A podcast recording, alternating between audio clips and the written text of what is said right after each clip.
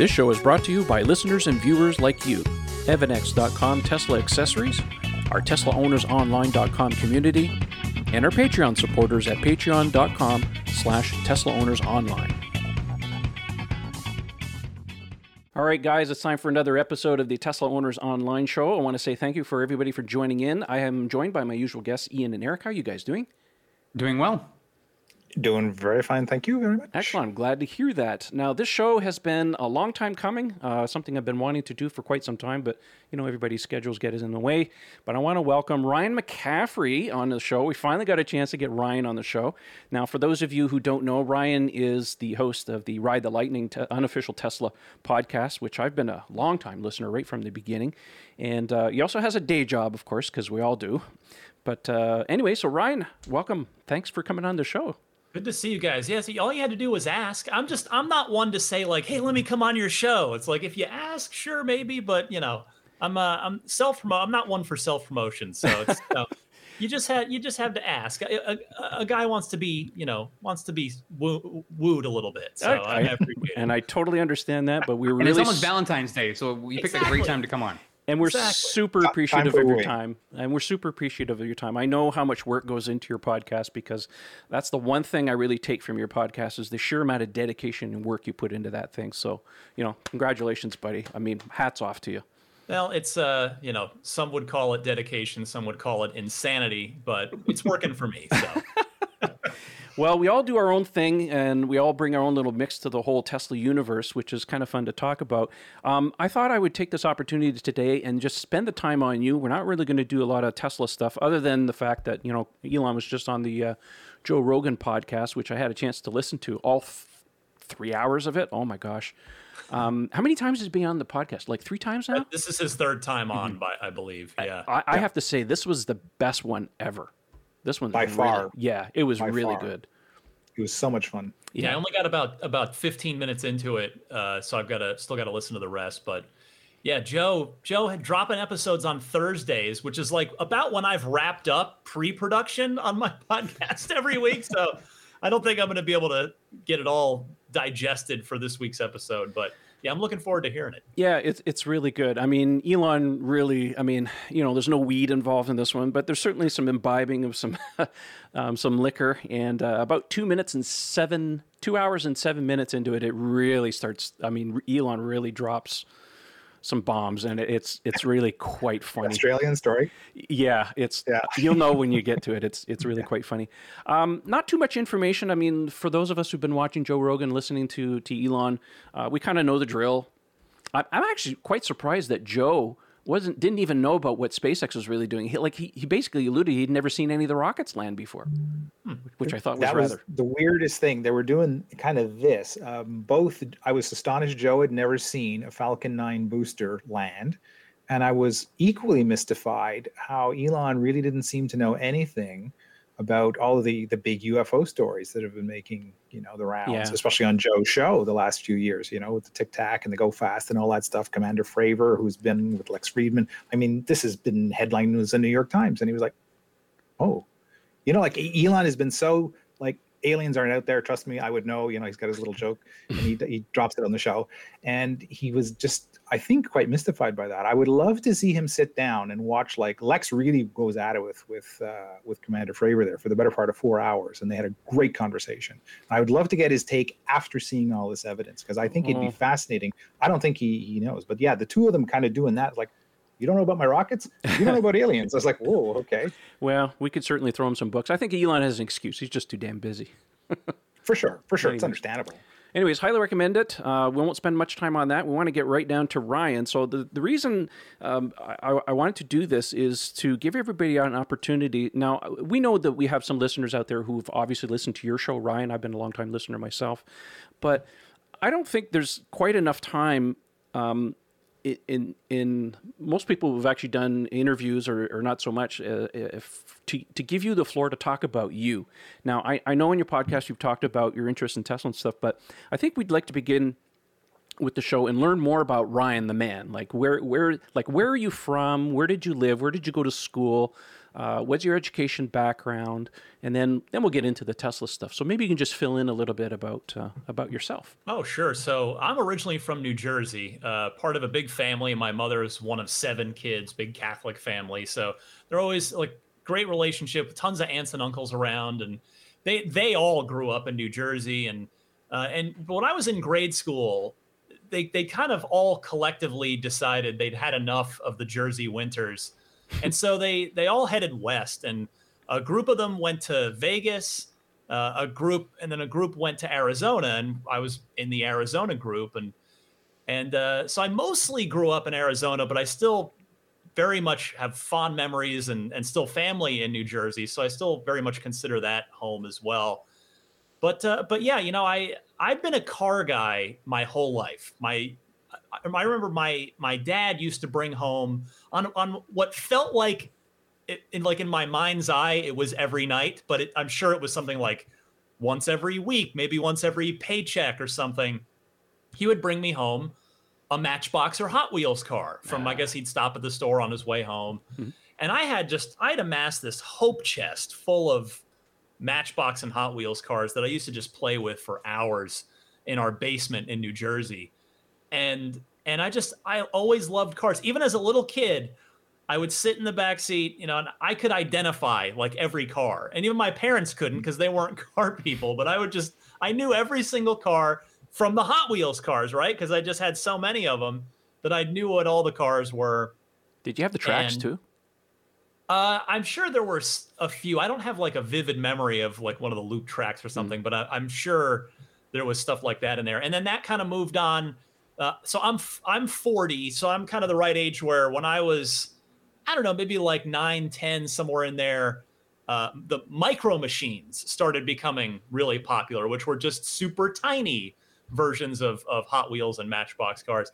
And those, there were definitely play sets for those. And I, again, hours I would spend with them, just letting the imagination run wild and driving the cars all over the place. And just always loved cars. And and that um, the ultimate manifestation of that was when I saw Back to the Future as a kid. You know, a lot. I'm far from the only one at my age, but you know that was the first time I'd seen a DeLorean, and it would not be the last. And it just I, I you know, that car just was like, that's the coolest thing I've ever seen. and so that kind of just got filed away in my head. And, and over time, yeah, just growing up in, in, in mostly in Arizona there. And, and when I turned 16, which is the driver's license uh, age in, in Arizona, I, this was, that was also, so that would have been 96. Uh, that's right when the internet started to kind of become a, a bigger and bigger deal I know to a lot of your listeners, you're like, they're like, what? What are you talking about? The internet's always like, no, no. you, my first modem was a 14.4 baud modem. I, I'm not quite. I'm a little too young for like you know 9600 or or earlier baud modems, but 14.4 where was where I came in, and you know you, you, you get go to the dial-up service, and um, yeah, so I started. I, I turned 16 and, and there was just this thought that went off in my head of well, let me look into DeLoreans. Like I've got a license now. What's what's the deal with these things? And I came to learn that especially at that point in time, you know, they, the company went under in 82. They in 96 there were the values were pretty low on DeLoreans. You could get a decent a decent running DeLorean in like the high teens price wise. Hmm. Uh, American dollars here. I know I'm talking to some Canadians, but um so I kind of my brain started going at that point. I was like, well, that's not like that's kind of attainable. So so I sort of filed it away and uh and over time just started kind of putting pieces together. I was I always did well in school, so I got a I was able to get a full ride scholarship uh, for academically, and uh, and so yeah, at some point I managed to well, not at some point, it was after my freshman year of college, I convinced my parents that they could they should co-sign a loan for me to get a DeLorean and I you know have get a job to make the payments and somehow they went along with that. I don't know why because that on paper that's a terrible idea. Just you want to buy a an orphaned car that's at that point 18 years old but uh and and there's you know I'd found one good shop in town they were a Volvo dealership. Uh, excuse me, a Volvo uh, third-party Volvo service shop, and the DeLorean has a Volvo-sourced motor in it. And uh, and so, well, I can get it serviced here, and and it was only like three miles from our house. It was actually really close, and somehow they went along with it, and I, I bought a DeLorean and uh, like had my dream car when I'm turning. I was actually still 18, turning 19, and uh, and yeah, just I, I sort of fell in love with the story of DeLorean as much as the car. You know, here was this here was this guy John DeLorean who'd who'd risen through the ranks at GM. Uh, and you know had all these big bold ideas. Now John DeLorean, if you don't know, uh, was he is the father of the muscle car era. The GTO, that's John DeLorean. That's a John DeLorean joint right there. So he starts throwing these giant motors in these kind of everyday cars at GM, and they start selling even. It, you know, and the, the the brass has you know they kind of are clueless with it, but he starts he, you know he starts gaining some uh, some equity basically in the company with all with these these cars that he's making, and eventually he becomes the head of Pontiac, and eventually he decides you know what these guys are just doing boring stuff. I'm and it's just kind of the you know planned obsolescence in there in the late 70s it's like he's so he decided i'm out you know he he goes off and starts his own company uh, and you know makes a car that's a stainless steel car which i know we're going to circle back to because it's just funny how history has come around to repeat itself here uh, oddly with tesla the other car that i'm in love with but uh, you know the, it, the idea was that the, the deloreans had 25 year body warranties on them from the factory. Of course, wow. the company didn't last long enough to honor those warranties, but the idea was uh, a car that would would outlive its owner, and it was sleek and it was elegant, and the the only thing it wasn't was fast. It uh, you know this was coming off the gas crisis in the late 70s. They needed something uh, a economical and b that would fit. They didn't. They, they the all again kind of Tesla like. DeLorean went from they went from a cow pasture in Northern Ireland to producing cars in 18 months, which you know by that's fast now. I mean Tesla is pulling that off now and even better. You know they're doing 12 months. Uh, but but back then, you know, in the early 80s, that's insane. It's unheard of. So, uh, yeah, just you know, a lot of these bizarre little, just these interesting things about the history of DeLorean and and ultimately I came to uh, I, I, was married young, divorced, that sucked. Uh, ended up remarried and uh, and had had our daughter, and and we were able to, with some help from her parents, buy a house here in San Francisco, which. If, Oh everything everything you've heard about San Francisco prices and cost of living is true. Everything. It's nuts here. No one should live here. Um, for that reason it's it's wild. I mean, it is believe me, it's a beautiful city, and I'm oh, yeah. very grateful to live mm-hmm. here. The it's you know the you know overall great weather. I would say it's it's might be the second best food city in the United States outside of New York. I mean, it's, there's a, there's a lot mm-hmm. of amazing mm-hmm. Things about it about it here, but it is it is ridiculous the cost. So we're able to we get a house and and we're just at this point where I'm not making a lot of money at that point in time. I'm you know younger in my career and it just kind of there was this point where my my wife was net was definitely was never arguably still really isn't a car person and she just kind of she's very fiscally minded and kind of just wasn't really on board with the DeLorean in the sense of the the the emotional side of it which is which and I can't fault her for that and I I don't hold that against her at all but I, I just kind of reached this point where I thought you know what? I think we just had a we just had a kid uh, we just got a house. It's it's for the best if i sell this thing and, and move on from it. I i mean i i the, the delorean marketing tagline in 1981 was live the dream and i got to do that i got to do that my from my entire 20s from the day i turned 20 to the day i turned 30 i owned my dream cars i, I got it when i was still 18 tail end of 18, sold it when I was 31. And so, you know, like most guys, if they're lucky enough to own their dream car, a lot of times it's not till they're maybe retired, till they're in their, I don't know, 50s or 60s or maybe even later. So I consider myself very fortunate. I, I had so many adventures with that car. I, I made so many gr- great friends and went to so many places that I never would have gone to. We had national DeLorean car shows. I mean, there's a whole thing. There's a, you know, it's it's there's a there's a whole culture there, just like with Tesla. And so, I parted ways with it, but but along the way, there was this moment in time where uh, I I don't know how I became aware of Tesla at first. I don't remember the first encounter with it. It definitely wasn't with a roadster. It is like it wasn't in the flesh. It was I read something, I heard something that oh, there's this startup car company making electric sports cars right here in the San Francisco Bay Area. Thought, well, that's interesting, and I came to looked a, looked a little more into it and found all these obviously coincidental but bizarre parallels to the DeLorean story. Bigger than life CEO, American startup, uh, built in the UK, of course, as, as Tesla partnered with Lotus to build the Roadster gliders, just as DeLorean built the, the DMC 12 in Northern Ireland. Uh, even the, there was even a Lotus connection because uh, you know Lotus with the Roadster gliders, and Lotus did the did the suspension work on the DeLorean. So you had all these just really weird and even safety minded. Uh, John DeLorean famously he pushed for airbags in the 70s at GM and was told, "No, we're not spending money on that." Uh, and and the DeLorean, the original DeLorean prototype, is the DSV, the DeLorean safety vehicle, and it, it was just an incredibly.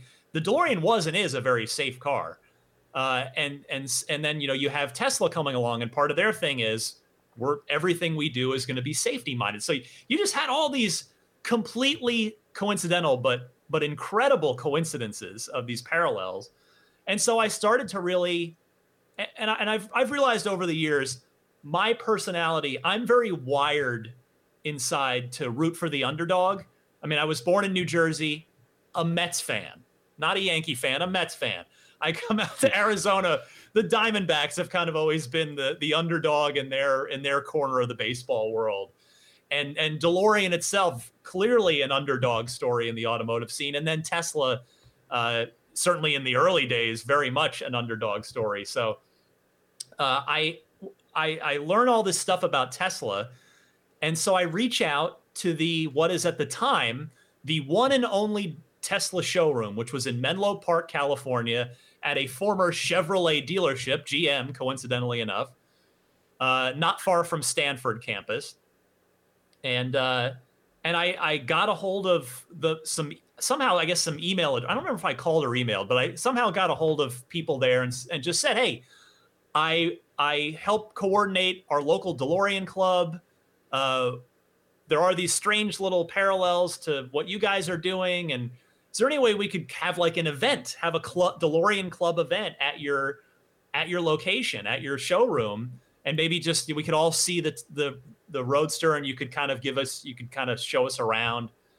And to their great credit tesla said yes. You know i i say to this day if if i had called ferrari or lamborghini they'd have slammed the phone down mm-hmm. and with while laughing while they did it and that's not to speak ill of them necessarily but it's tesla was in that mode where they knew they just had to get people as you as we all now know as tesla owners you have to get people behind the wheel of the car. When you is you can you can talk at them all you want about the benefits of the electric car, of the Tesla drivetrain, et cetera, et cetera. But it's not until you get behind the wheel that you instantly get it. You instantly know that this is something special. So to Tesla's credit, here comes this, you know, maniac uh, DeLorean owner saying, "Can I bring 17 DeLoreans down to your down to your showroom, which which is what we had, which was the biggest turnout of any club event I can recall in my DeLorean years. 17 DeLoreans all lined up in the in the parking lot, and they were so gracious.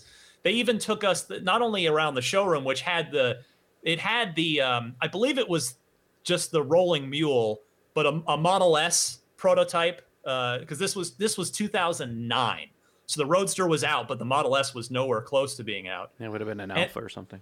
Yeah, and they even they even took us there was a there was another building in the back of the property behind the showroom that the public's not allowed into because it's where they did final assembly of the cars.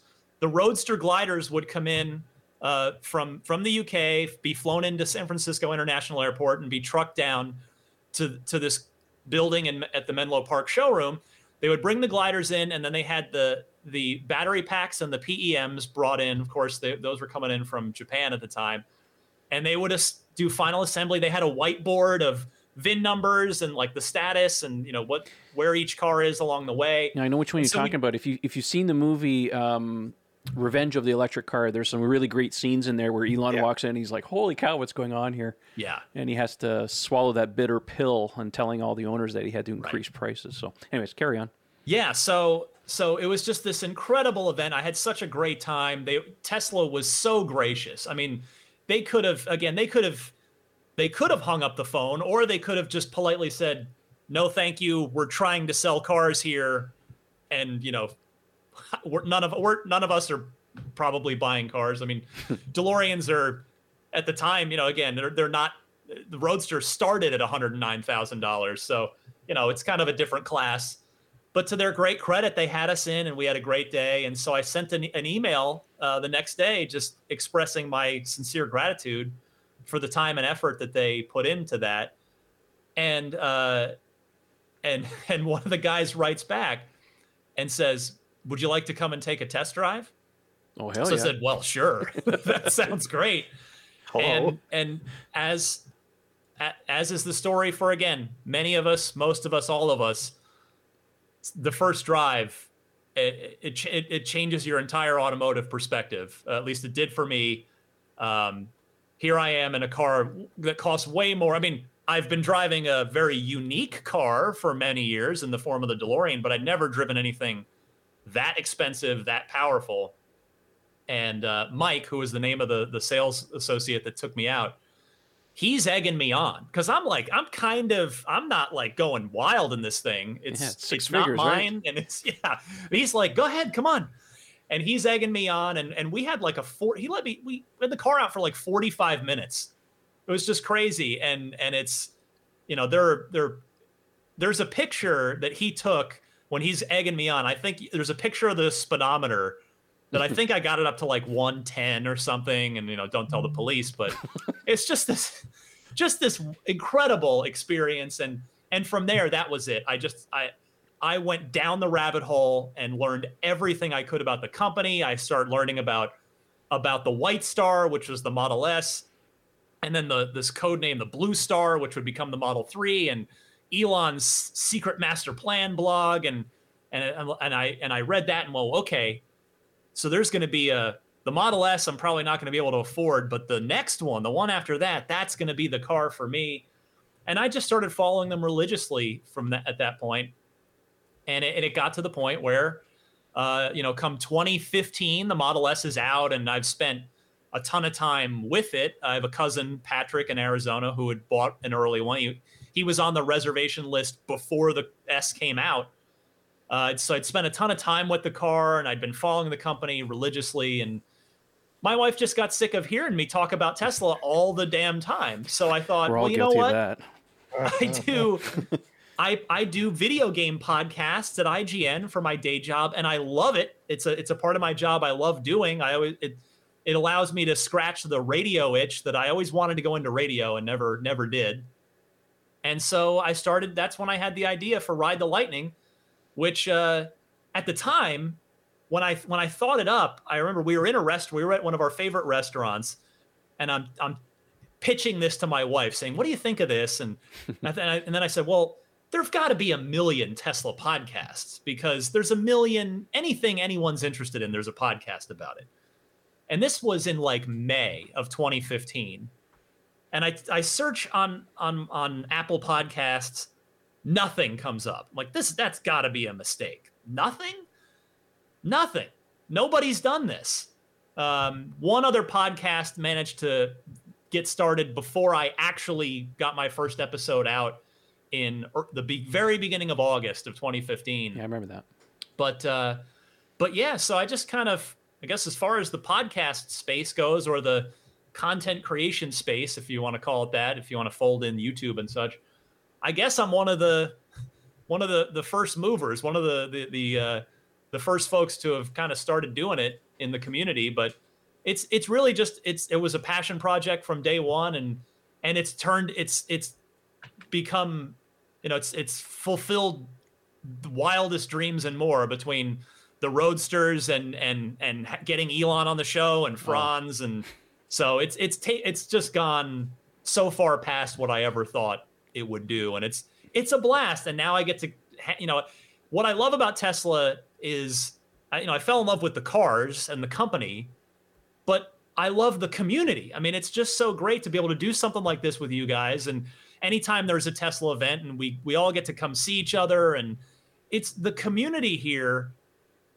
is it reminds me of the DeLorean community in that it's very diverse. It's it's young people, it's old people, it's people of every gender, ethnicity, background. It's Tesla really casts a pretty wide net. You know, it's not just a bunch of rich old white guys like it is for, you know, I won't name any car brands because I get, but you know, like, like you kind of would expect from from a lot of other car, you know, car club kind of situations. It's the Tesla community really is just amazing. Yeah, I think um, your parallel. I mean, a lot of parallels. I think for a lot of us. I mean, Ian and I are big car guys as well. I think the parallel is pretty much the same way too. I mean, Elon. I mean, he's a lightning rod. He's today's, you know, uh, Steve Jobs in a lot of ways, if you think about it that way. Sure. But um, you know, and and the company's still young. I mean, you know, the other companies are all much older, of course, and you know, if you think about it, Elon's uh, likes to remind everyone that uh, you know it's very hard to start a car company. Actually, it's easy to start a company, but it's very hard to keep it going because of the capital investments, right? Uh, you know, he likes to remind everyone that uh, Tesla and Ford are the only two car companies that haven't gone bankrupt in North America. So that says a lot. Um, I want to backtrack. A, oh, hello, Nutmeg. He wants to join in. Um, I want to backtrack a little bit from the Tesla stuff, and um, I, I, know you, you have a job at IGN, and you yeah. have a degree in journalism. Mm-hmm. And you wanted to do radio, you said? It was always a passion of mine. Uh, I was lucky to fall into something that I was even more passionate about, which was I, I got a job out of college at a video game magazine, official Xbox magazine. So yeah, it was uh, it was hard to argue against that. But but yeah, if that had never panned out, I there's a good chance I might have gone into radio, uh, which I'm kind of glad I didn't because radio's pretty dead. Like who listens to yeah, FM but you radio? got the voice there, for it, man. There are well, that's the thing. I have this face. It's a radio face, which is why I do a podcast and not a YouTube show. But I got, I was gifted by God with a good voice, so i am I'm, I'm grateful for that. But what made you want to get into the to the journalism? Was that kind of a secondary, or was that just like uh, you know failing the radio thing or, or getting into journalism?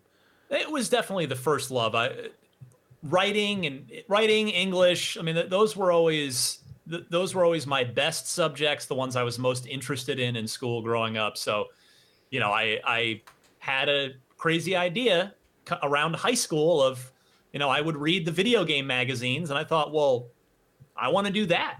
Let's do that. So, what do I need to do to accomplish that? Well, I need to crush it in school so I can, hmm. you know, get get to college, and then I need to crush it in college, and go to journal. You know, it's I could go to I could get an English degree, but I felt like that wasn't going to be as flexible as a journalism degree. So all right, let's let's go to journalism school, uh, which Arizona State big party school, yes, but their journalism program is actually very highly renowned. It's the Walter Cronkite School. I was just about to ask if that's you know the Walter Cronkite. Yeah, isn't that so. funny? And I've always said like that your show, you you always sounded to me like the Walter Cronkite of Tesla News. That's oh, how I describe uh, it to people. When oh, that's the way it is. Exactly, it's got that authoritative, measured, you know. Yeah, we miss Walter, considering today's uh, media climate. Which actually brings me to a question I wanted to ask you, Ryan um, you know, having a journalism degree and your day job and you seeing what's going on with Tesla, how how much does it bother you having a bona fide journalism degree, seeing the the amount of bias and negativism in in in the journalism business? It seems like everybody like integrity's just gone out the window now. Yeah, I mean, it's uh it it is shocking to see how the industry has changed and and how You know, it's I mean, it, all of American culture, or at least far too much of it, in my humble opinion, has gotten so tribal for in everything. Whether it's you know, it used to be I could be a Mets fan and you could be a Yankees fan, and we could we could have a you know we could sit at a bar and watch an, an a, a Mets versus Yankees uh, uh, interleague game together and and have a good time and and rib each other about it. And but even sports now you know eh, sports is is uh, you know just grossly tribal in a lot of ways and and obviously politics is and but even in my day job the video game world is uh, not not entirely awful don't get me wrong but there are i mean my twitter feed is is ripe with just you know i'll put i'll put some opinion out about xbox because that's sort of my primary beat having worked at official xbox magazine for so many years. And some of these people just take eh, the video game thing it's like they're enlisting in a in a war and like i will pledge my fealty to this monolithic corporation and i will defend your honor if anyone besmirches you. It's it's really kind of and but it's it's all of it's a societal issue as far as i am humbly concerned. I mean it's just my opinion. You may disagree but uh so yeah it's and unfortunately it's even in in media it's gotten to that point too where you have the liberal outlets and the conservative outlets and it's it's uh you know the, the clickbait is is out of control oh. from and, and not just at, at crappy low rent blogs but everywhere. Even you know the, the most reputable organizations. I mean the, the standards of journalism have in my opinion and i say believe me I, i'm not a real journalist. I have a real journalism degree but I work in enthusiast media, and I I recognize that you know that that may not give me as much of a leg to stand on as I stand here and give my opinion on this, but but yeah, it's uh it is it's a far cry even from when I was younger of of what you'd see on on the news of you know you could it didn't matter which channel you you got your you turned on to get your news from 25 30 years ago and now it's you know you're sort of you're just which which echo chamber do I want to go mm, into? Well, yeah. I'm going to go into the one where that tells me what I want to hear and the way I've. So you know, it's a it's a strange thing, and and that's certainly uh, become it's certainly affected Tesla as well. With uh, you know, it's these these well, the various last... not just outlets but reporters. I mean, the Linette Lopez's of the world. Like, come on, Who, Russ Mitchell. Yeah, you know, Russ Mitchell's. He's he's he's appalling to me. That man. Yeah. His uh, the the the, the the uh, fact that he works for the Los Angeles Times and is so blatantly, blatantly, he wears it on his sleeve proudly. He doesn't even try to hide it. It's like, how does the LA Times keep this man on the Tesla beat? It's it should be there, there's a clear ethical violation there. And again, in my opinion, no, I agree with you. It's Russ not just your opinion; or, it's mine too. Yeah, yeah, I mean, I, uh, I, I, sort of, I sort of believe this, and a lot of what you're saying, Ryan, is so on the nose correct because I have looked at journalism um, from going back to the time of Walter Cronkite, looking at news organizations of the time, the Dan Rathers, Walter Cronkite sure. of the world.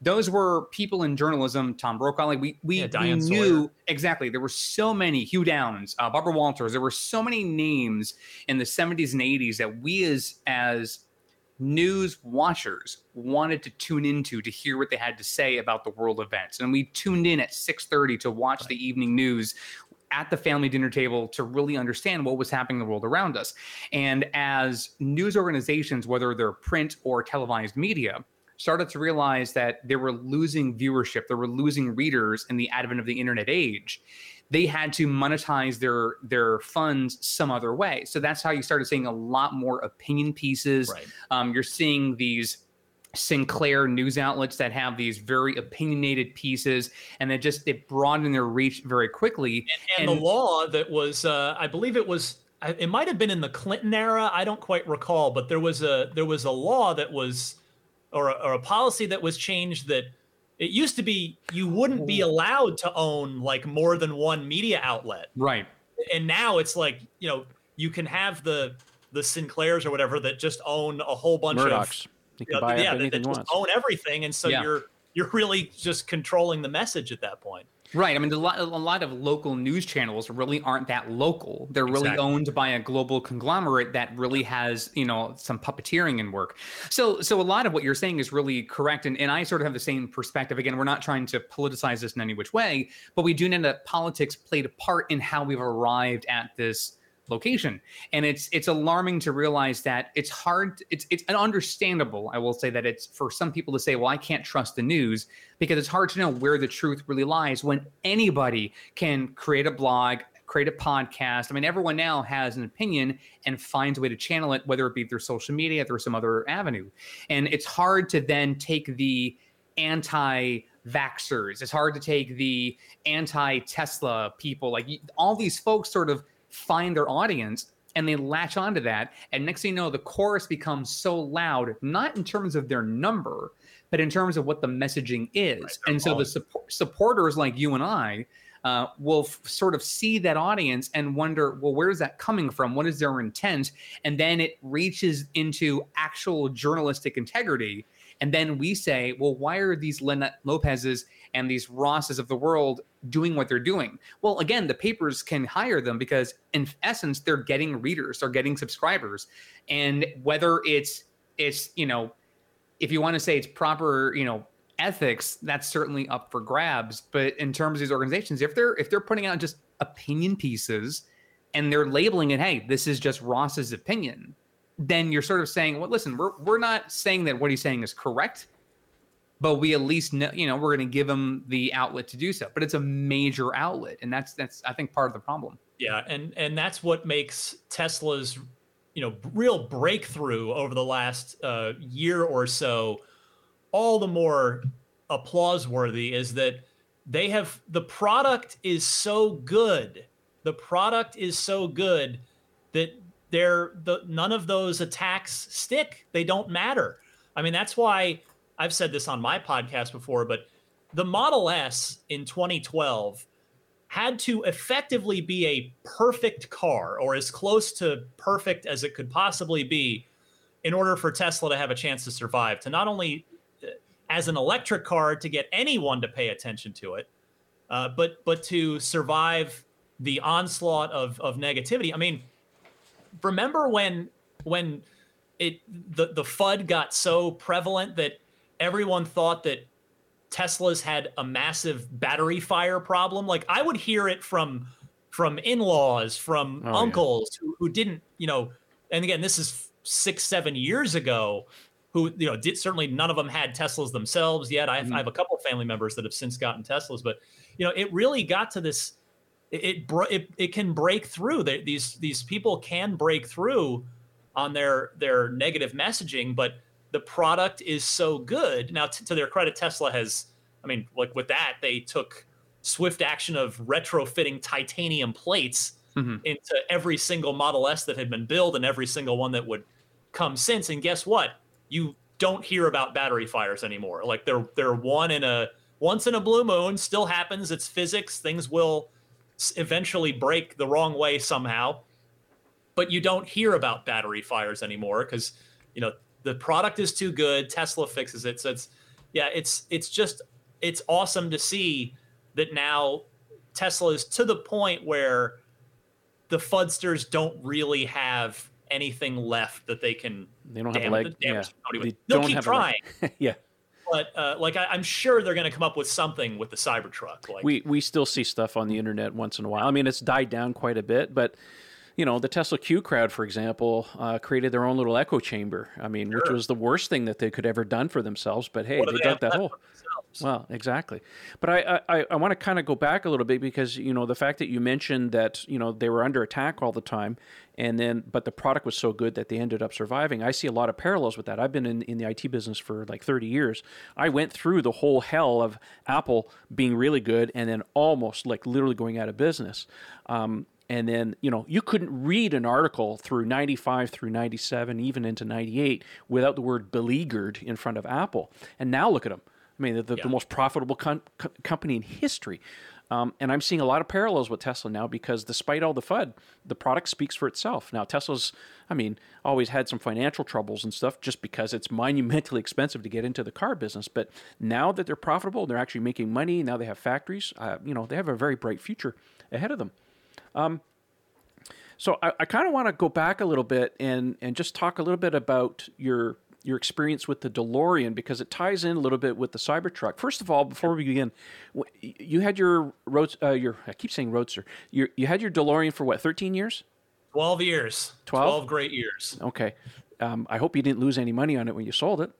No, uh, quite the opposite. I mean, I put a lot in over the years. I, I I was lucky. I got it in good. It was in very good condition. I wouldn't call it mint. I wouldn't call it like car show pristine quality. Usual stuff but by the time I was done with it, it was. Mm-hmm. Uh, and I, you know, I, I, in the end, I probably didn't make money uh, from what I had put in over the years, but but it's uh, I did sell it for quite a bit more than I bought it for. Okay. I was going to say, if you didn't lose, anytime you don't lose money on a car is miraculous.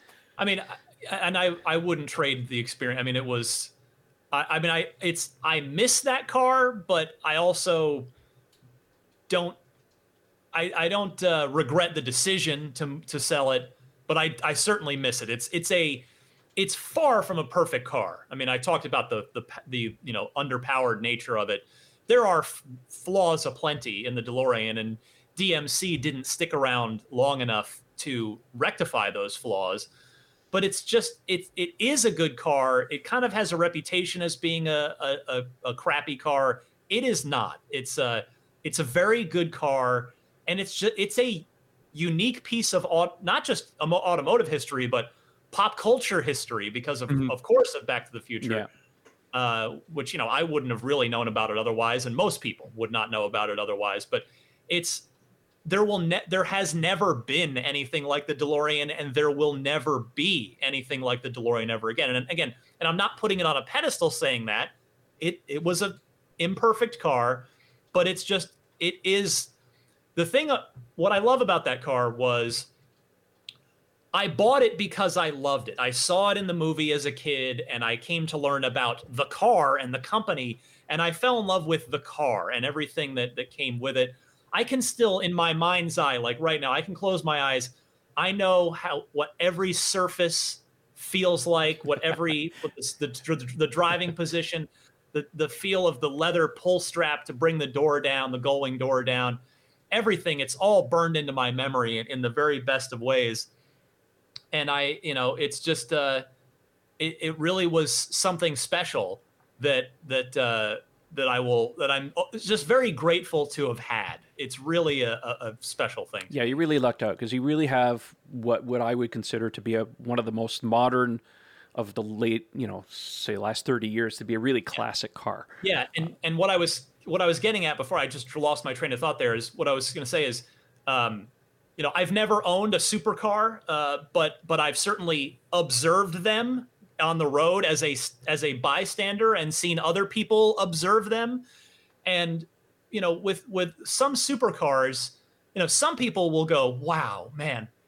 beautiful Ferrari! Oh, look at that, just a work of art," and other people will go, "Ugh."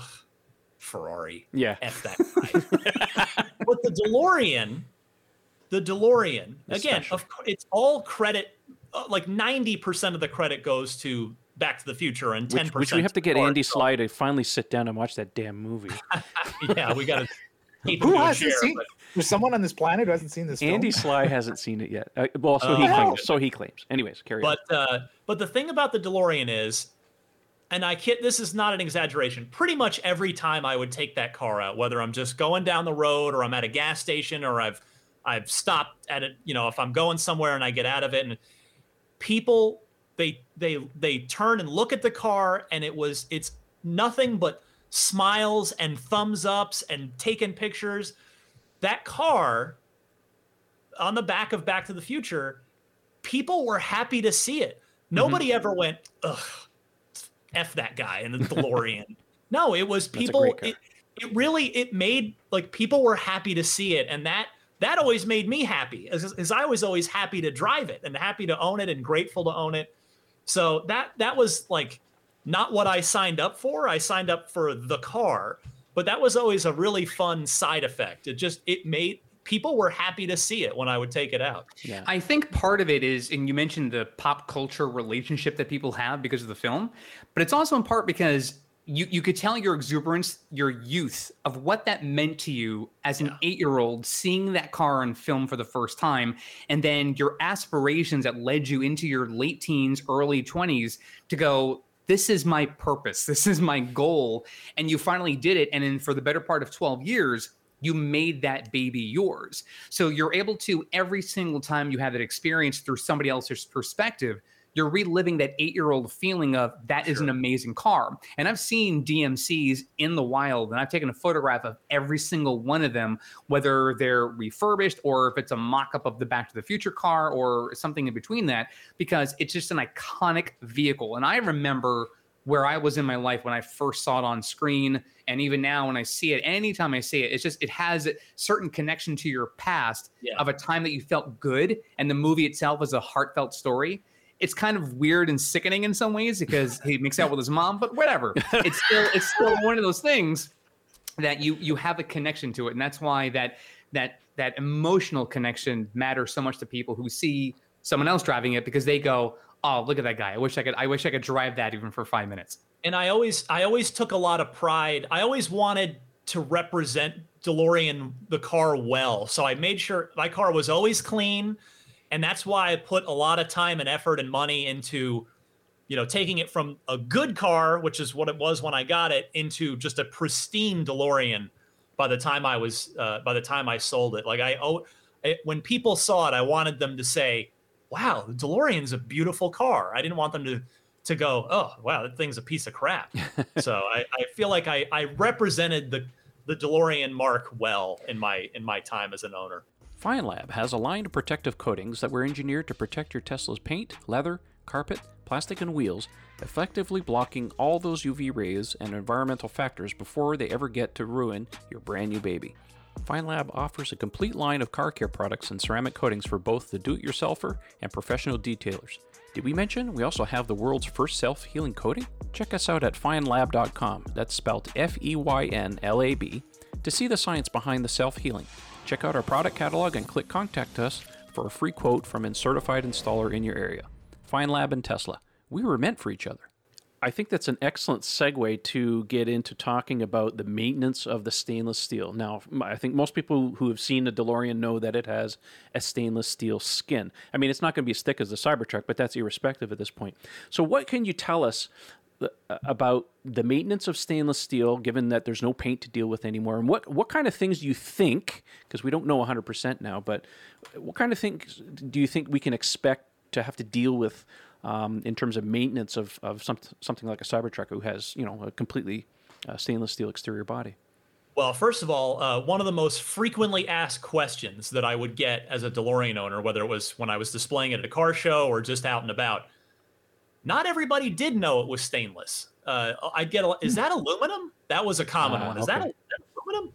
Um, uh, so number one, the number one thing, and I've said this on my podcast, but uh, it's I, I, still people won't really get it until they have their Cybertruck. But what I can tell you now, and you can you can file this away and go, oh yeah, Ryan warned me about that. Uh-huh. Number one, expect to return to your Cybertruck covered in fingerprints. It's going to happen a lot because there's something about the curiosity of human nature of being accustomed, you know, literally every car, a hundred percent of cars that you see are covered in paint. They are they are painted vehicles. Yeah. So they have a they have a look, a finish that, that we are all visually accustomed to. Stainless steel has a different look and a different feel, uh, particularly when the weather's warm. It can get hot, uh, but people are going to touch your Cybertruck. They are going to be, what is there? There, it is just they can't help themselves. I don't think they're even consciously doing it. Sometimes you are going to, they're going to touch it. They're going to be like, huh? So expect fingerprints.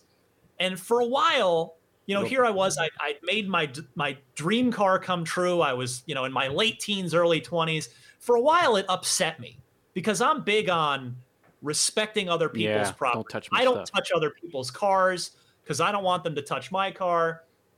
Uh, I mean, the car, a car is, you know, I've always been a car guy, as I've said, but a car is the most expensive thing that you buy other than your home.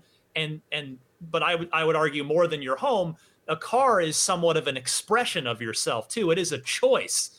I mean, a, a home is too, particularly, I guess, if you can afford to build your own home and build it how you want it. Not most people probably aren't doing that, but you know, a car really is. It is. It is the most expensive kind of personality choice that you can make is how do you want to express yourself in how you're going to transport yourself around around the area where you live so i just i would see that the idea when i would come back to the delorean with fingerprints on it but over time i just had to kind of part of it was youth just but, get but over it part right? of it is you know, you gotta, it's gonna happen gotta move past it and the thing i would the thing that i tell myself would tell myself is fingerprints wipe right off. It's fine. They're Now, not scratching the car. yeah It's it's fine. Windex. windex You Windex your stainless steel. That's it. that's it It's, it's gone. And- and you, li- you can clean the whole thing with Windex. Uh, I've done that. I did that many times. Would just take you know, be at a car show or something, and just bottle of Windex, paper towels, straight spritz straight onto the body, and just wipe the car down. and that takes the fingerprints away Takes the fingerprints and any dirt right off the car. nice It's like Uh, the so- OG waterless cleaner. Um, I would say don't bother with stainless steel polish. Uh, some DeLorean owners I would know would use that. I tried it once. It just kind of leaves an oily residue that I don't think looks Mm. good, or and it actually makes fingerprints worse if someone touches it. So all you're going to need to worry about with your Cybertruck, soap and water. That's it. And- just a, and- s- soap and water, the body, and it will look pristine for decades. So what about decades. so what about things like light scratches? I've heard you say this before, and I think it's going to shock some people. But what do you do heavy about light? Scotch Yeah, the- heavy duty Scotch Brite, and you brush with the grain. Now we don't know if or what the grain will be. If if because the DeLorean, uh, they would take the body panels, and they had these uh, just heavy duty, just like sandpaper belts, and they would just put a grain into the stainless steel so that it had a you know a sort of a textural look to it. And I mean the the prototype Cybertruck doesn't really have that. It's just sort of a yeah, it looks flat more polished. Yeah, stainless steel. So it'll Satiny, yeah. it'll be interesting to see what Tesla the production version does because depending like with the DeLorean you could take you take the Scotch Brite and you just go with the grain and the the scratch would come out. So but if you're if there's no grain and if you go to take it out is What it going to gonna leave do? kind of a bright spot? So Mhm. that kind of that remains to be seen with the Cybertruck. But yeah, scratches not a problem, and then you know dents a a, uh, a good metal worker, which I'm sure there are going to be a lot more of them popping up in the Mm. automotive space once uh once the, the the Cybertruck gets really out into the wild. A good metal worker can take can take that out, can take out a dent or a ding, no problem. If if the skin is as thick as they say it is on the Cybertruck, um, you know, I will rejoice in kicking the doors when I go to car shows just for just for effect.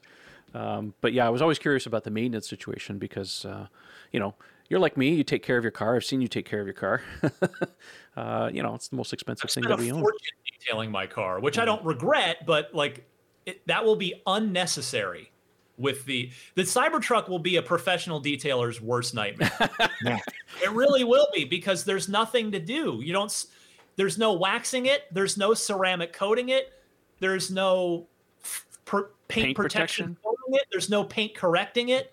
It just is fine. And like I said, it's just soap and water, and it's fine for decades. Nice. You will never have a problem. That's awesome. Well, looking forward Yeah. to it. Um, now you own a performance uh, Model Three. One of the first. Yes, I remember that. Actually, Ian and I called you when you took delivery of your car. That was fun times. Yeah, you got yours, I think, about three weeks before me. Yeah, that's right. Three, four weeks, maybe. Um, how's it holding up? Everything good? Everything is great. Yeah. Uh, paint protect the aforementioned PPF uh, has saved me several heard. times. I am a very big advocate for full body paint protection film if you can budget for it. Now, I know some people out there are of the opinion it's a car. It's going to take wear and tear over time. And hey, more power to you. I'm not judging. I'm not preaching. For me, I am so OCD and protective about my car. It's the most expensive thing I have, and I I love that it, I want it to look its best. So I do go the extra mile with my immaculate reflections, my wonderful detailer, and the whole car is PPF'd over, uh, and and that works for me. That gives me peace of mind, and it it actually has saved me quite a lot of paint damage uh, over the the first twenty five thousand miles because. San Francisco is a nightmare to drive around and things happen. The one thing I remember about San Francisco and cars is the cars are beat up like hell over there it's a tough it's a tough uh, driving city for sure. And we have to deal with winter here, so we put a lot of salt and grit on the roads. I mean, you should see Ian's car. I mean, he just had it completely detailed, but oh my god. Yeah, the front end after the lightning run was destroyed. I mean, it felt like 80 grit sandpaper. Yeah, yeah. yeah. I live in Florida, so I'm, I'm staying out of this conversation. hey, Eric, you're lucky, man. You just paid off your car. I did. Paid off the car today. Uh, took nice. delivery of the car. Thank you so much. Uh, took delivery in April 2018, and at the time, I was able to put about 50% of the vehicle cost down nice. as down payment. So I, so when I reserved the car uh, a couple years prior, I was able to like, all right, I'm just start budgeting for the car and save for that car. And then um, when when order time came, I'm like, all right, well here's here's what I can give you today, and then uh, finance the rest. And I had to do some refinancing just to be able to get my my second home here. Um, but as of today, I'm like, yeah, you know, and I have the funds available. I'm just gonna pay off the car because I hate having debt. Oh, I hate so, debt. Um, so it was it's really good. But you know, Ryan's right. I, I I I pride myself on what the car means as an identity of a reflection of my identity when I drive it.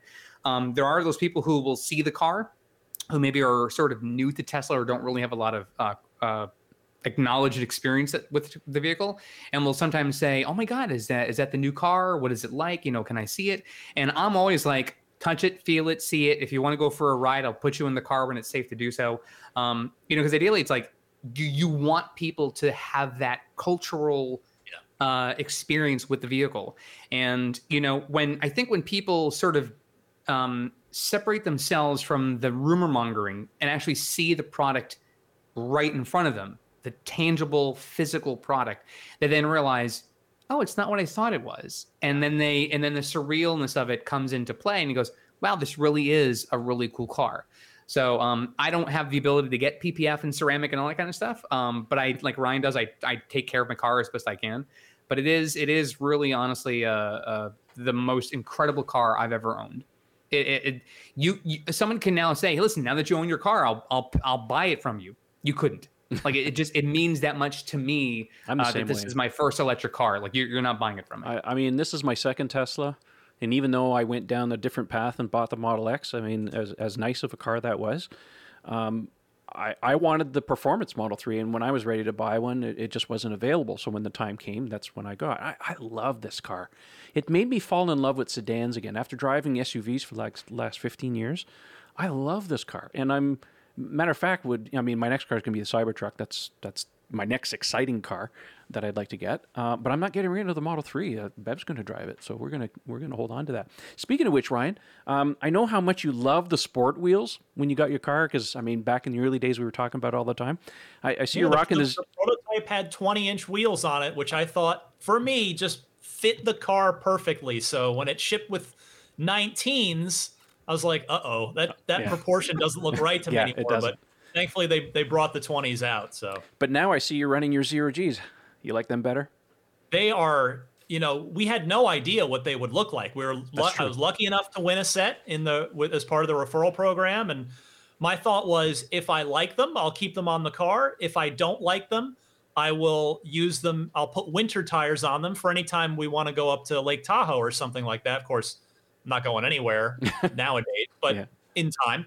Uh, and I'll tell you, as soon as the the first people took delivery of them uh, and started posting pictures online, I was in love, and I knew I was like, oh, this is uh, against the the performance red calip brake calipers too. This is going to look real good, and I I am in love with those wheels. Me I think too. they're they're st- I yeah I I know wheels are completely subjective, right? What's what's gorgeous to one person is hideous to another. Um, but I, I am in love with the zero G wheels, and, and I'm so grateful to have yeah, to have got. I'm, I'm with you on that. As soon as I saw them, I said, "Oh my gosh, I gotta get a set of those." Um, the nice thing is that I mean, if you, I mean, with my car be, being so new, um, I had put winter tires on it right away, so I had literally like no miles on the uh, 20 yeah. inches, so I was able to offload them very quickly. So I'm very happy about that. Now, speaking of which, you have a Performance Model 3. That's the car you've always wanted. You love it and stuff. Is there anything in the product lineup now or coming? Um, that if you had your own money, what would you spend on? Like what what Tesla would you would you buy with your own money? I ha- I have never owned a truck, but I would if I, I I would get a Cybertruck because it's stainless steel and it's just freaking weird.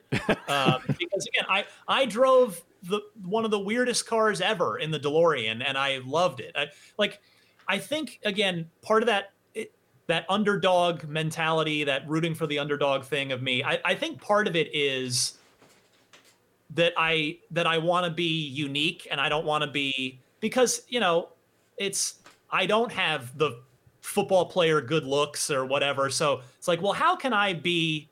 So you know, I guess it's ego, right? I, yeah, I guess if I were to drill down far enough psychologically, there is part of it is ego of like wanting to be unique and wanting to be special.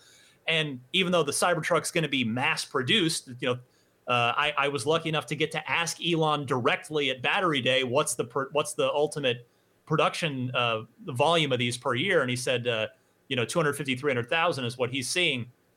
I still the, the Cybertruck is going to be a there's just nothing else like it on the road. It's going to be in, uh, wholly unique in this in in a in similar ways, of course, that the DeLorean was and is. And yeah, if if I lived somewhere else besides tight, cramped San Francisco, uh, I would absolutely, I probably would swap the three for for the Cybertruck. Um, but uh, as such, I'm lucky. I'll just I'll keep my three, pay it off because I've still got I've got a couple more years to go on uh, on my payments. But um, yeah, Cybertruck would be the way to go.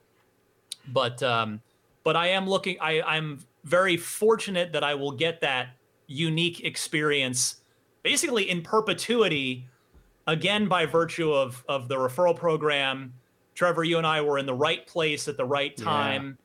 to win the roadster uh, and and so that i look like that's a car that i will my plan is to keep it until i die like many decades i mean hey maybe plans will change and who knows but my intention is i'm not you know i'm going to keep this forever because th- this is a once in a lifetime opportunity and you know that that will guarantee me uh, rock star status at any supercharger I ever visit. And it, and part of the fun, the you know, for I loved talking about the DeLorean with people.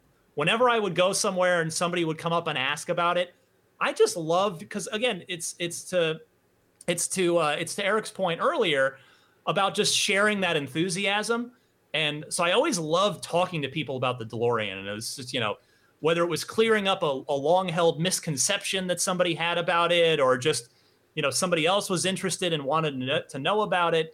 So i look forward to to doing that again uh, with the halo car. Yeah i don't blame you with that. Um, I, uh, that brings me to the point like i was going to ask what your what your plans i see you're wearing your plaid your plaid shirt tonight. Oh yeah. Um, absolutely. um, so consider, if, I, will say though, if I, I was gonna say really quickly interject here, if I had a roadster and someone said, "Listen, if you want to trade in your roadster for one ride on Dragon, I'd be like, where do I sign? Like, are you kidding me? Like, I would gladly give up a roadster to go for one trip in space. Are you kidding me? That'd be fantastic. Now, Ryan, and I've had Ryan and I have had many conversations offline about the roadster situation. I mean, you're absolutely right. We were very fortunate to be at the right time in the right place um, mm-hmm. about the roadster.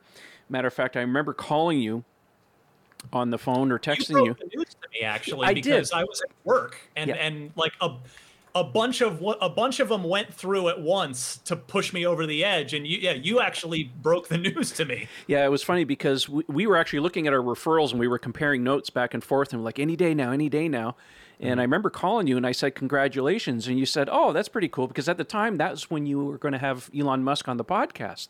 And, and you said, Oh, well, yeah, it's pretty cool about Ryan, I, or, or about Elon. I said, No, man, check your referrals. And then and you're like, Oh, yeah. that's exactly what you said. And so, that's exactly what I thought. Yeah, that was what a terrible week that was. Because that was right. Yeah, that was right when Elon first on Twitter publicly said, Yeah, okay, uh, yeah. you know, maybe we'll and so I just thought I so thought you, that's you had a double whammy that day, and you thought I was talking about one thing when I was talking about the other. Another uh, six months after that to actually get the sit down with Elon, but it happened. So, so considering the fact that we've uh, well, we both jointly won a couple of them.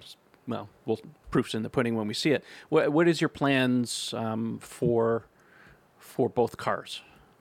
I'm very fortunate that uh, the second one I have a, a buyer. So here in I don't you know I don't know maybe you're going to be like filthy rich off this Trevor. I don't know how Canada's tax system and, and uh, we still don't know. works and I would be happy to be educated about it but here in the United States uh, it's I basically had to win two of them to win one of them because the taxes are so sig- oh, significant. yeah. and again I, this is I'm not complaining here. This is a yeah. I'm just explaining. I'm this is not a complaint but the taxes are a lot because uh, it's taxed as income. Right. So uh, and you yeah, have to I, pay retail sales tax on it too.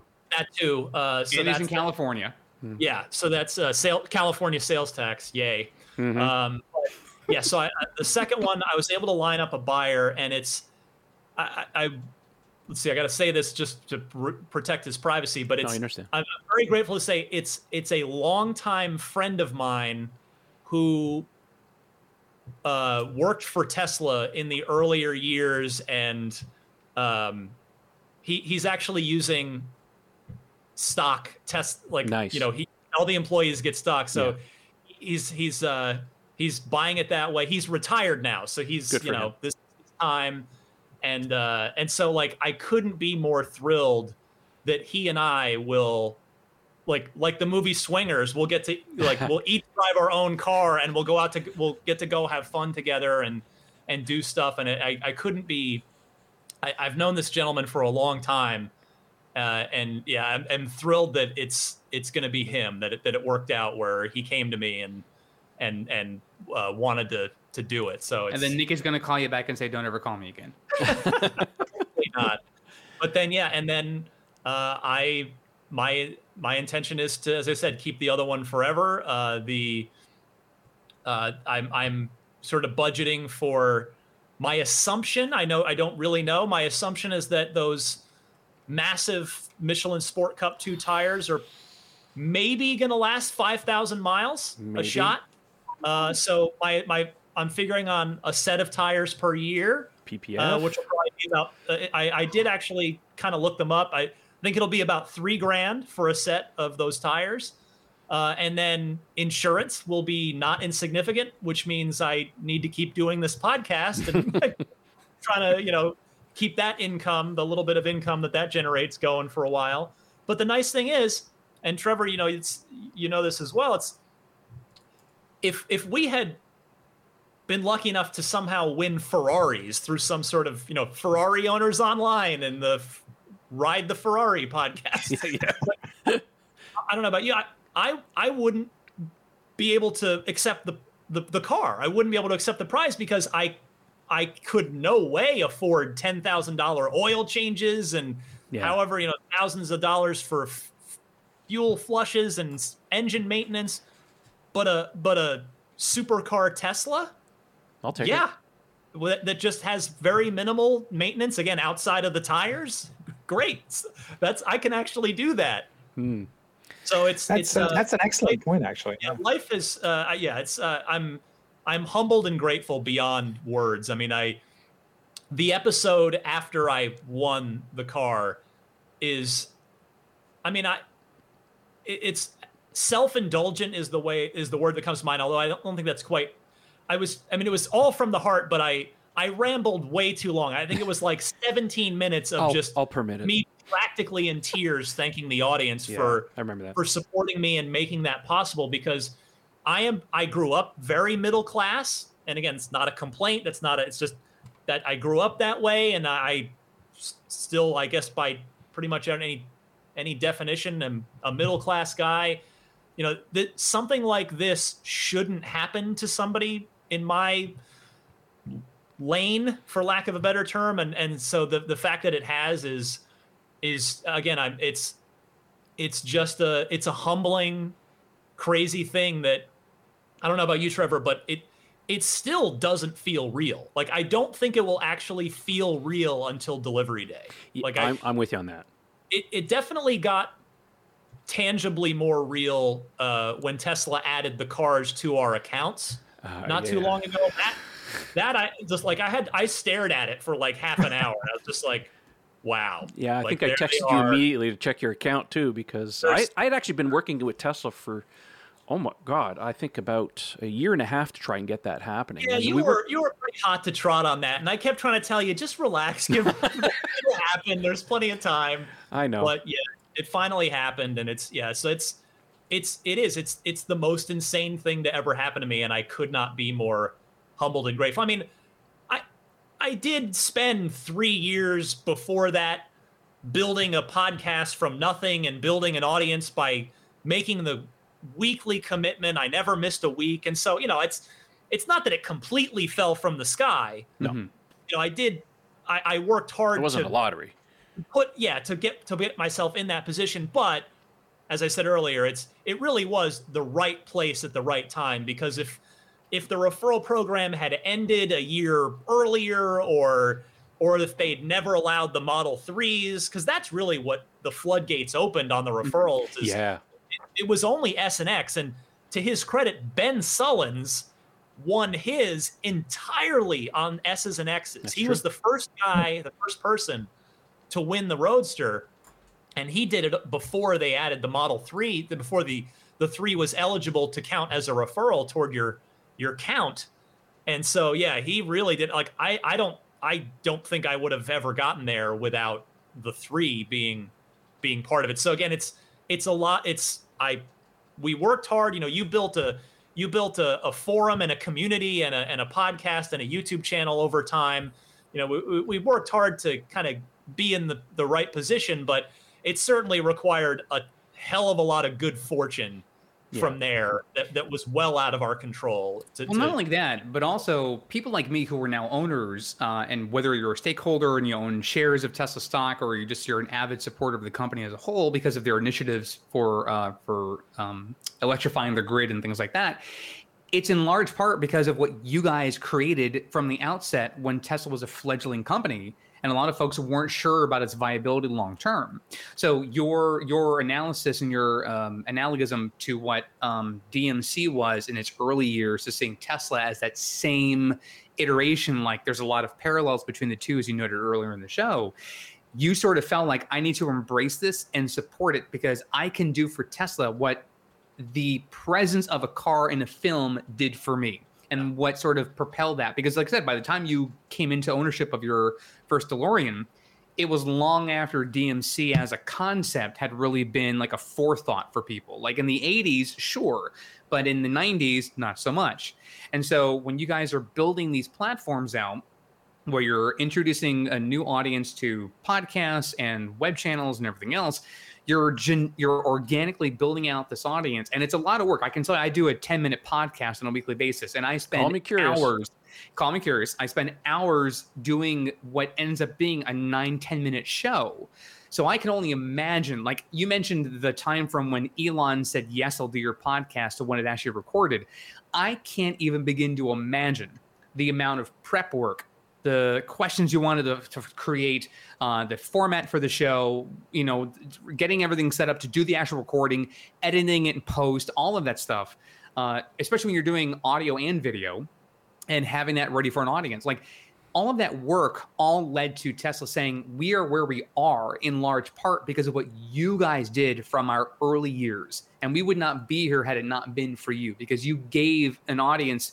Uh, you know the the desire to want to learn more and to basically go well we're not getting it from them because they're not doing traditional advertising. You guys are doing it for us. So as a reward we're going to have this program and it just accrued enough referrals. So i'm i've been a benefactor too of what was the um, the same wheels that you got, the zero G wheels, and I use that to convert into funds to refurbish my home here a bit. But every every person who's benefited from referrals, even now, just getting supercharging miles is a big deal because I can't think of any other legacy automaker who's saying if you get people to buy our product, we're going to reward you in some way, just as as a courtesy thank you for doing that. And so it's it's even like now, like EV credits is great. Like where else can you get that? And you guys are are certainly the large foundation that led to that. You, Ben, Trevor, so many of you guys. Timing is everything, I guess. Mm-hmm. Sure. It's been a fun journey. Um, had a lot of fun. Um, any closing thoughts, guys? Because uh, we've been doing this for an hour and twenty minutes now. So have we really? yeah, God, I know time flies. Like I know. I uh, so fell asleep. I haven't heard from him, and uh... I I got one. I got. I just got to ask you, Ryan, because it, ever since you actually managed to do it, and I listened to it, I, I have to say, honest opinion, uh, your interview with Elon was my favorite he's ever done with anyone. And I think it's because you're the first serious car guy who sat down and asked him like really detailed product questions. I mean, everybody, you know, bits and pieces we've gotten from this interview, from this interview, but you really went after all the stuff that like, you know, the, the nutcases like us wanted to hear. So I was so, so appreciative of that interview. But I was curious, like, take us through the mindset, I mean, of coming into that interview, like how daunting a prospect was it? You know, because we've all been like, oh wow, wouldn't it be cool if we ever did our show? But I mean, the reality of actually sitting down with the man must be pretty daunting. Yeah. Um, so I I do interviews. I interview video game developers all the time uh, as part of my day job, and I love doing it. I it's one of my favorite aspects of my job. I love kind of getting to the human stories of these people behind these games, and um, and so. Uh, with I don't really get nervous before interviews, but with Elon I did because I just wasn't quite sure what to expect. I mean, I'd you know seen a million of his interviews, and but I'd also been I'd been respectfully warned that if he's if he's like crazy busy, he might just like or if something comes up, he mm-hmm. might cut it off after 20 minutes and be like, I gotta go. Uh, if he you know, if he's just come out of a meeting where he's gotten some kind of bad news about something, that might not bode well for the interview. So I just kind of wasn't sure. And also, I, I very much assumed and, and was proven because I knew he didn't know who I was. So I don't know if, you know, is he even going to, you know, really be checked into this? Because, and again, I don't say that disrespectfully. Like I'm, I'm nothing. Like I'm, I'm not the New York Times sitting down with Elon Musk. I'm not Motor Trend sitting down with Elon Musk. I'm I'm a little grain of sand on on the automotive world beach. I mean, I'm, just I'm I'm nothing. So uh, I knew that like okay, well, you know, I, but I knew I'd be ready. Like because I've interviewed enough people, I knew I'd be ready. I had I mean, I had a, probably a couple pages worth of questions I didn't use. I mean, I was, mm. I knew I had sort of like a 30 minute version prepared. I had like a 60 minute interview version prepared. I had, I had a million, I, I basically tried to just think through every scenario possible. I knew the first question was going to be critical to try and like break the ice with this guy and get, get off on the right foot. I wanted to not you know, make sure I was not going to ask things that he's been asked a million times before. And so, but yeah, to your point, I mean, I, I appreciate the kind words because what I, what I will say about my my interview that I hope doesn't come off as egotistical, but I I do feel like I was probably the most Tesla knowledgeable person that had enter, ever interviewed him up to that yes. point. Yeah, hundred percent. I knew like I it's you know I've been following this stuff religiously since 2009 when I drove the Roadster and went down the rabbit hole. So I knew everything. And there was a moment very early. In fact, it was during while he was answering my first question. So my first question to him was because I wanted to try to get into his mindset and and get into a place that he had never talked about before. So I said my first question to him was when did you know with the Model S? When did you know you had something special? Was it like on paper you knew like this is going to revolutionize everything? Was it you know, the first time you drove a prototype? Was it not till it comes out and hits the streets? I kind of wanted to get him thinking, like, if not a yes or no question, like, mm-hmm. what is he going to say to this? Mm-hmm. And he started. I was a little nervous. I was a little worried at first because I thought that was a good opening question. But he started answering it by just kind of going through the history of the Model S, which he's talked yeah, about. I remember before. that. Yeah. Uh, but it, there was a point during the answer where he says, "Well, we wanted to." We wanted to make sure we had a car, you know, that was safe, that could seat up to seven, and that would get, you know, t- at least 250 miles of range. And we ended up with like 200. And I and I just, if you listen to the interview, you hear me go, two, 265 because that that was the range of the original 85 kilowatt hour Model S, and that's just Tesla knowledge that I had seared into my brain because I know all mm-hmm. this. I just yeah. I you know I soak in all this stuff every day, and what you know what you can't see in a podcast. I'm not even sure you would have seen it had we filmed it, but he, you know, I say that and he like shoots. He like his eyes come up to meet me. He just shoots me this look of like, oh, you actually you really know all this stuff. Mm-hmm.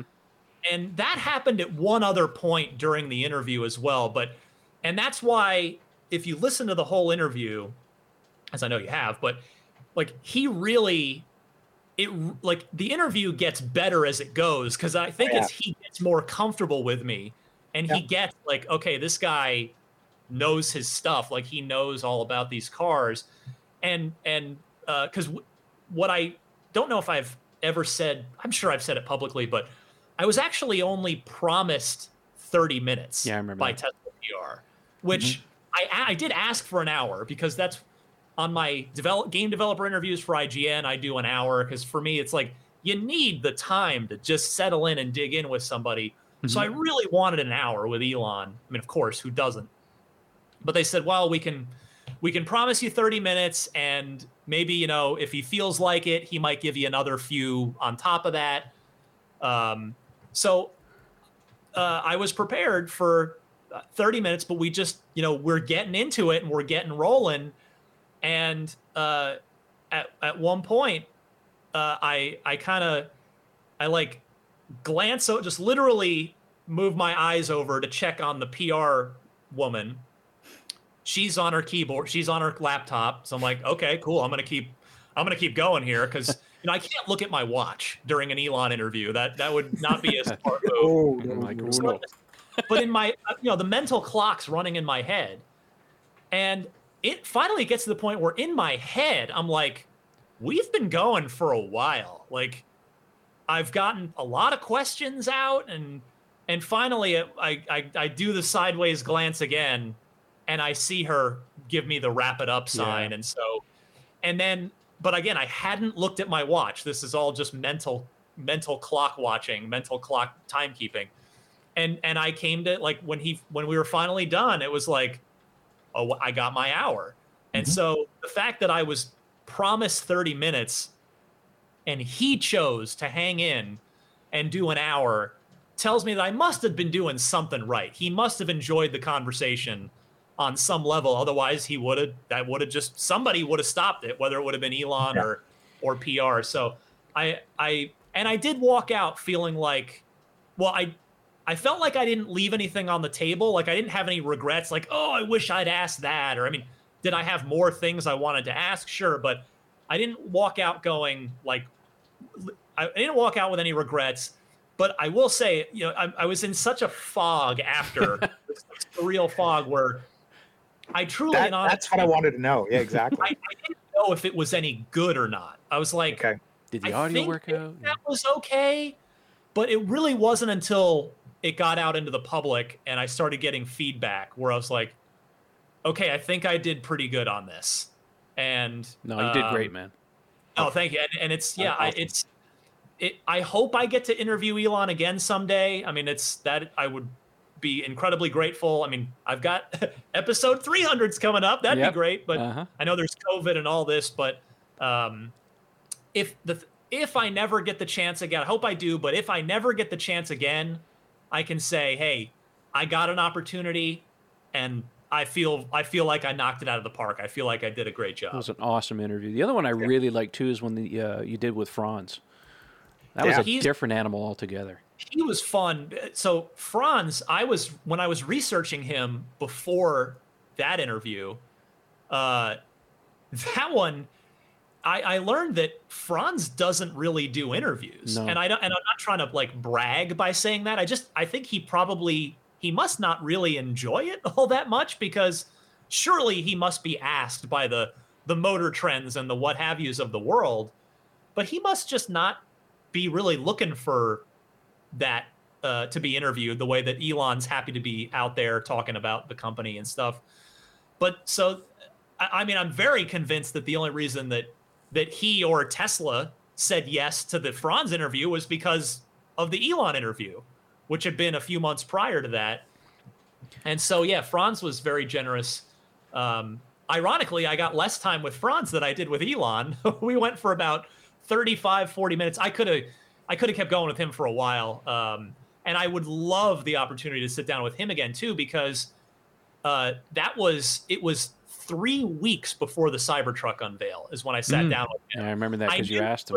Like probably 50 feet behind me on the other side of the wall. Yep. And uh, and you know, he, but of course they were. He's so they tight-lipped. were tight-lipped on that. Yeah. Uh, understandably, why would you know? You're not going to tell some idiot like me with a little podcast about the about the thing. Oh, to be a fly but, on the wall in the design studio, huh? Yeah, but uh, but so yeah, I mean, I I would love to do another another 40 minutes with him just on the Cybertruck and just like please walk me through this exactly like like you're saying like I want to know all about how my how this came to be but my, yeah Franz was a real real very kind to me too very generous with his time he's a really neat guy he's very approachable I mean I've ran into him not at the Cybertruck event but at the Model Y event uh, really nice. I mean, he just mills around, talks. I mean, yeah. Elon just, I mean, he's got handlers and stuff, but not sure. Franz. He'll walk around. And uh, my only one interaction with him, he was standing over by, well, the Roadster. And uh, I guess he got done talking to somebody. And I only had one question. I know you had a question for him. Uh, and I know you asked Elon about the color, but I, I asked him, I said, Where's the charge port on the Roadster? And he just smiled. He looked at me. He says, We're working on it. So that's, I mean, he's tight lipped, right? So I could have had yeah, more questions, but can't hide it in the tail light as it's currently designed because they got that like badass sort of negative There's, space with the carbon fin and then the whole that whole negative so space so many unanswered questions I about the roadster. the tail light design on that thing so much. I know it's well i think i think also what's interesting in, in ryan's conversation uh, and the podcast that i've heard is journalists typically don't ask questions that they don't already know the answers to so they would know when the subject of the interview is actually giving them BS or not.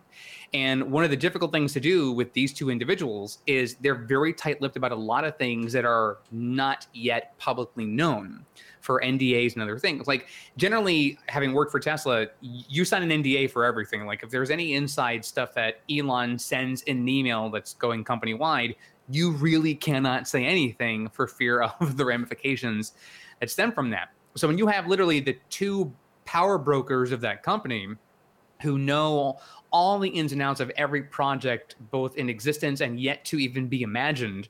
And you're trying to probe deep into those minds of theirs to say, hey, how did you come up with this concept? Or what, like it's, you're, whatever you do get from them, because either they're eager to share it or it's something that's just now, you know, in that public sphere, you get it. But that's the challenge too of doing those interviews. Like Joe Rogan's done three interviews and each one's different from the next because it's just a casual conversation and yeah. most oftentimes it has nothing to do with his daily experience so he's just going to share his thoughts and his musings on whatever which most of joe's interviews are anyway but when you have when you have as ryan's being so humble about himself um, this lowly podcaster that he is uh, to do these interviews it, it you know it's it, you have a laundry list of things you want to talk about because you are just you're in that sphere as a public person seeing this guy and you're like I have so many questions for him. I'm legitimately curious about this stuff. Right. And so when you're trying to take that, I'm, I'm imagining it. It's like I said, you had pages of questions you didn't even get to. But even then, you don't know if Elon's going to answer something in seven words or 700.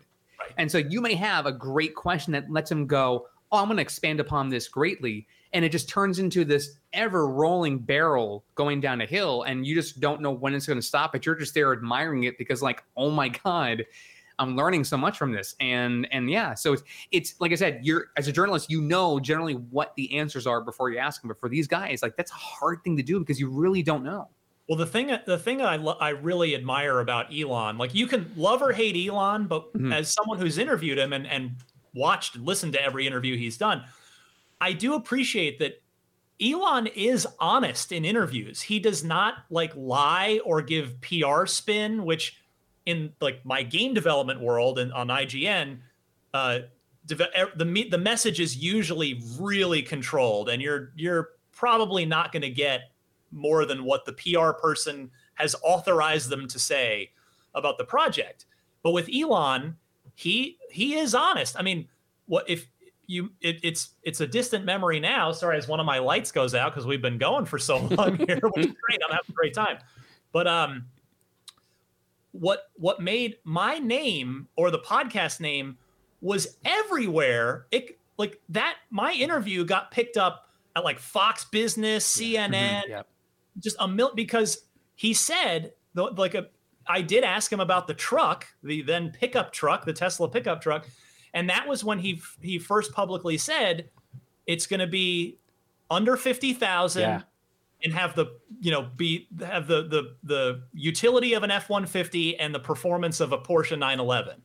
And that got picked up everywhere cuz oh, yeah. yeah. Mm-hmm. you know again in a in a more media controlled environment uh, that you know that but Elon's just super honest because most most CEOs would have just been like, "Yeah, we'll talk about that another time."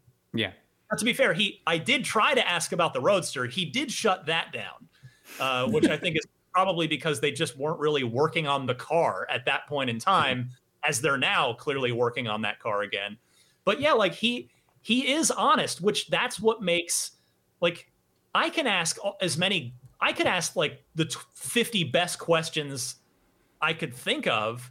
But if he doesn't answer any of them, the interview is horrible, right? Yeah. And but the fact the fact that he is an honest guy in these interviews make means that if you ask the right questions, you can get some good stuff and you can get a really interesting conversation out of that. Yeah, that was a really great one. The other times you can get pretty good information sometimes is during the earnings calls. Oh yeah. Yeah. Uh, but usually not from the usual analysts. It's you know the YouTubers and and and the retail mm-hmm. investors. Those are the yeah. ones that have the really good um, oh, yeah. Um, questions. The people that know the company best. Yeah. yeah, exactly. Well, we've been going for quite some time here, but I thought we'd do a little bit of a closer. Um, uh, Ian and I had a little conversation earlier today. Um, I understand you do a pretty good impression of uh, Butthead. oh, that, not, I mean, not really. It's. I mean, you did it on your podcast. That was good. It's, yeah, he's. It's tough too to get into that mode. You just kind of uh, what are you talking about, Trevor? that that boy ain't right. Shut up, shut up, Beavis. that boy ain't right. But but then you go to Hank Hill. That's right. I like, do that one too. Propane or propane accessories? Not bad. That's close. That's pretty damn good. Yeah, yeah. That, that boy ain't right. That boy ain't right, Peggy. well, that makes two of us who can do Hank Hill. Ian thought I was yeah, the only I, one. I don't think Mike Judge is going to be calling either one of us to fill in. I missed that show, Beavis and Butthead. I don't know why, but it's, it's just coming this, back. Is it uh, again yeah. for the second time? Oh. Yeah, Comedy Central this time is is bringing it back with Mike Judge. Now, it, it, you may remember it it rebooted. It came back as Mike Judge's Beavis and Butthead on MTV. Like, it might have been like ten years ago by now. And I don't know about if you watch it. I, I actually thought it wasn't very good. I was like, something about it's not the it. same. It's not. I so re- the original I, series are good. I like. Yeah, those. I'll be curious to see it to see this next iteration of it. But even the the only time I laughed during all the Super Bowl commercials, I don't know if you guys in Canada get the same commercials that we get. Um, not always. Super Bowl no. Ads. No. But there was an ad for. There were actually several ads that um, Paramount Plus the. Oh yeah CBS All Access uh, subscription, you know, streaming service is rebranding now as Paramount Plus, and the the theme of it is it's it's a, it's all these Paramount Universe characters going up mm-hmm. the Paramount Mountain, mm-hmm. uh, and then you know whatever, and and, and there's one point where in one of them, because you see Beavis and Butthead are just there in a few of the in a few of the little scenes in a few of the, the commercials. And at one point, it's uh, somebody, somebody, I forget what the line is, it says the word crack, and then they just pan over to to Butthead going, oh, he said crack. crack. That was the hardest I laughed watching, watching all the Super Bowl commercials, you know, many of which are supposed to be funny. And I, I, I, guess I'm just the right age where Beavis and Butthead mm. just still make me laugh. Yeah, I love those guys. I'll have to look it up on YouTube and see if I can see those commercials. Yeah, you're right. We yeah. don't we don't always get the same commercials. Well, Ryan, it was an absolute blast. I want to say thank you yeah. for coming on the show. We've been trying to do this for so long, but you know, schedules as the way it is. But my gosh, we have so much fun. Usually at the Tesla events. Otherwise, I mean, we live so far apart. We don't. I mean, yeah. but we talk on a regular basis. So, I want to say thank you for joining us on the show. Hopefully, uh, our viewers and our listeners out there enjoyed it. Uh, we'll have to have you on again, maybe when we get some more Cybertruck information or maybe some Roadster and stuff, and we can. Uh, we can shoot the breeze about that. Um, since you're a guest, you get to go first. You can plug whatever you want. Oh, great. Well, if uh, if anybody's looking for to go further down the Tesla rabbit hole each week, I do Ride the Lightning, the Tesla unofficial podcast. New episodes post every Sunday at 9 a.m. Eastern, 6 a.m. Pacific. It's kind of structured on purpose like a radio show. You know, you heard me talk about my affinity for radio earlier. So there are there are callers. People send me recorded calls. There's a call-in segment. There's the news block where I give, you know, I've got my I've got all my whatever I want to say of of the wisdom I've gleaned from following Tesla since 2009 and uh, going over all the big stories of the week. And I, you know, I it's it's a thing. It's it's you know it's not my day job. I just love doing it. It's been a passion project of mine for over five years now. So I'm on all the major podcast platforms, whether it's Apple or Google or uh, Stitcher, or, you know, TuneIn. You can find it in your Tesla, yep. uh, either on TuneIn or Spotify if you've got the Spotify Premium in your car. And then, I mean, I, I do everything. I'm not on video though. I don't do. I'm on YouTube, but but just as the audio. I don't have. Uh, this is this is the the, the Tesla Owners Online show is the only place you get to see my face. uh, probably for the best. But, uh, but yeah, if you just like listening to podcasts on YouTube, you could search out "Ride the Lightning Tesla" on YouTube, and you should find me easily. You got to add Tesla, or else it'll be all Metallica videos. uh, make sure you follow him on uh, Twitter as well. It's DMC underscore Ryan. Um, before I give up to the other two guys, um, I think all of us want to say and give uh, you and uh, Daisy all our best wishes. I know that she's uh, she's had some head health things, but uh, as you said, that she's doing a little bit better today. So knock on wood, everything's going to work out. Appreciate it. No problem. Ian, how about you? What do you want to plug before we uh, kick the can for tonight? Well, the usual stuff. Um, if you have any questions about wheels, tires, or the odd technical thing that I can answer about Tesla, you're welcome to direct message me or just throw it out there publicly on Twitter. It's at Ian Pavelko is the handle. You can also find me um, at the Tesla Owners Online forum under the uh, handle Mad Hungarian. Be sure to tag me, use the username with the at Mad Hungarian, so that way I'll wake up. Like do it three times. Like yes, do it three times because I'm sometimes lazy with the forum. and uh, but I'll get to you. I, I, I love answering the questions. I love helping people out, so that uh, that's always a pleasure to do. And then finally, if you're looking for something in the way of Tesla wear, I've got my little pet project to support EV organizations with the Evolve Wear line. I'm wearing one of them tonight here. Awesome so shirt. that you can find at uh, Teespring, which is now called just spring.com. Yeah, they changed their name. Yeah, they did a little name change on. So it's spring.com and just look up the Mad Hungarian Evolve Wear store there. Excellent. And last but not least, our friend Eric Camacho, who's running his podcast and who's usually the guy who comes up with all the great titles for this show. But tonight's just called Ryan McCaffrey. It is. Uh, so thank you so much. Uh, so first and foremost, if you're watching this on YouTube, you'll notice in the four box that we got, or quad box, as I say on TV, uh, if you start in Ian's box and kind of go clockwise, you'll see that uh, the amount of objects behind us. Um, I'm a minimalist by nature, so for I have a treadmill, and then you go to Trevor, who's got like a, a canoe, and then you've got Ryan, who's got his collection of games and awesome technology, and then you have all the books that Ian has. I will tell you that a uh, true secret Ian's never read them, but that's okay. I, am not. I don't want to. I'm. I'm. I'm sorry. I'm just going to put it. Out. They're not right. supposed to know that. I'm so very sorry. Okay. Uh, first and foremost, you can find me on Twitter. Uh, the handle is ECFix. It's E C F I X. You can find Ryan on Twitter, by the way, at DMC underscore Ryan, DMC underscore Ryan. Uh, give him a good shout. And uh, I have a podcast, as was mentioned earlier. It's called the Call Me Curious podcast. I created this uh, podcast last year during the pandemic. Uh, to find out a year later we're still in that pandemic. But it is a podcast designed to uh, sort of uh, reveal some weird things about our world. Uh, for example, uh, we mentioned Tesla on the show all the time. Did you know that Nikola Tesla did not like pearls? Why? We don't really know. But he once had a secretary wear pearls to work, and he's like, "You got to go home." So uh, you learn about weird stuff like that. Like Brad Pitt uh, played Achilles in the movie um, uh, Troy, Troy, which is based on Homer's Iliad. Well, during the filming of the movie, he ended up hurting his Achilles. So again, this is what Call Me Curious is. It's a podcast about weird SHIT that we learn about uh, in our universe. It's a 10 minute show. Uh, weekly podcast comes out typically now on Wednesdays. I rolled back from going from daily because that was nuts uh, to just this. So uh, get it wherever you get your podcast. It's available. It's created through Anchor. So it's a part of the Spotify network of podcasts, but you get an Apple podcast, pretty much anywhere you get podcasts, you'll find it. Again, Call Me Curious. Like, subscribe, unsubscribe, resubscribe but get the numbers out there. I appreciate all the listeners. Uh, if you have suggestions for the show, things you want me to talk about, that are things that are really quirky, uh, again, just send it to me on Twitter. The handle is ECFix, and that's it for now. Excellent. Yeah, please go go check out his podcast.